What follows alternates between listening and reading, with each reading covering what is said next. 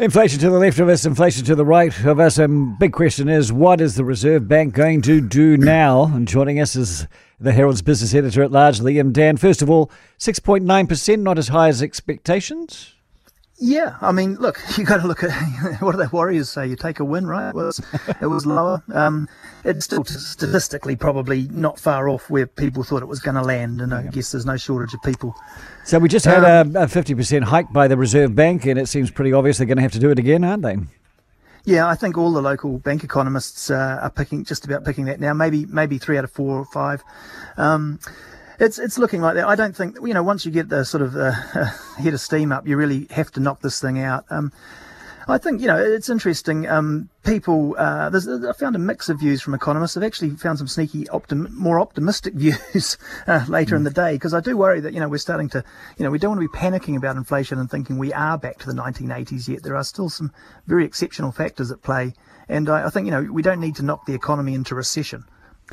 No, um, but uh, here's the thing for the Reserve Bank. By the way, I, I, talked to Michael Reddell earlier today, and we were talking about everything. And with all the free money and the cheap money around the place, uh, and the way the government was spending, uh, Michael's thought was that perhaps the Reserve Bank uh, needs a little bit more of the blame than they've actually already received. That they should have been, in fact, raising interest rates a year ago. Yeah, that would have been that would make them extremely hawkish, like compared to the rest of the world.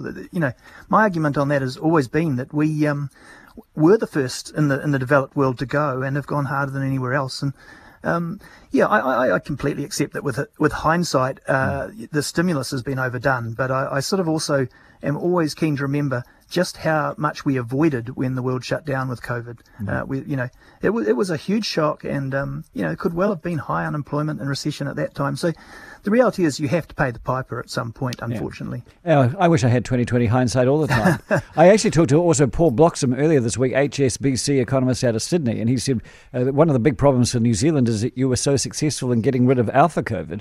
And so we were back functioning at a much higher level than anyone expected, while meanwhile money printing and while meanwhile dropping our interest rates. So it was, you know, it was a perfect storm. They do, they do look at us with a bit more optimism from, from Sydney, I find. Ben Udy at uh, Capital Economics, also more upbeat than the local economists. Mm. Um, and, you know, kind of just just saying, look, uh, we, are we're, we're catching up with the curve. We'll get ahead of the curve. It's, it's really not um, uh, uh the 80s when we didn't have a formula for doing this and, hmm. and where people weren't um, you know, uh, didn't understand what needed to be done.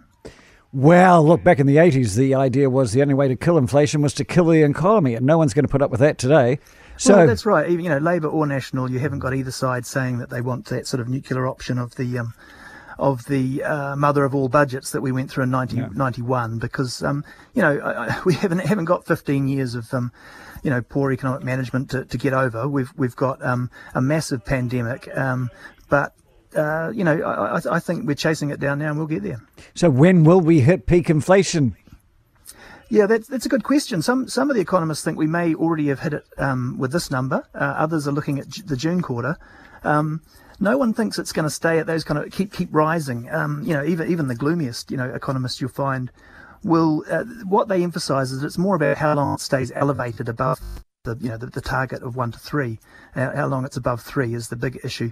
Um, so if it persists into 2024, and of course I've been saying the other big issue is is persisting into an election or not, and if it resolves itself before the election or in the election cycle, that's going to have a big influence on our politics, I think. Yeah, it will. Liam Dann, thank you so much as always, business editor at large from the Herald.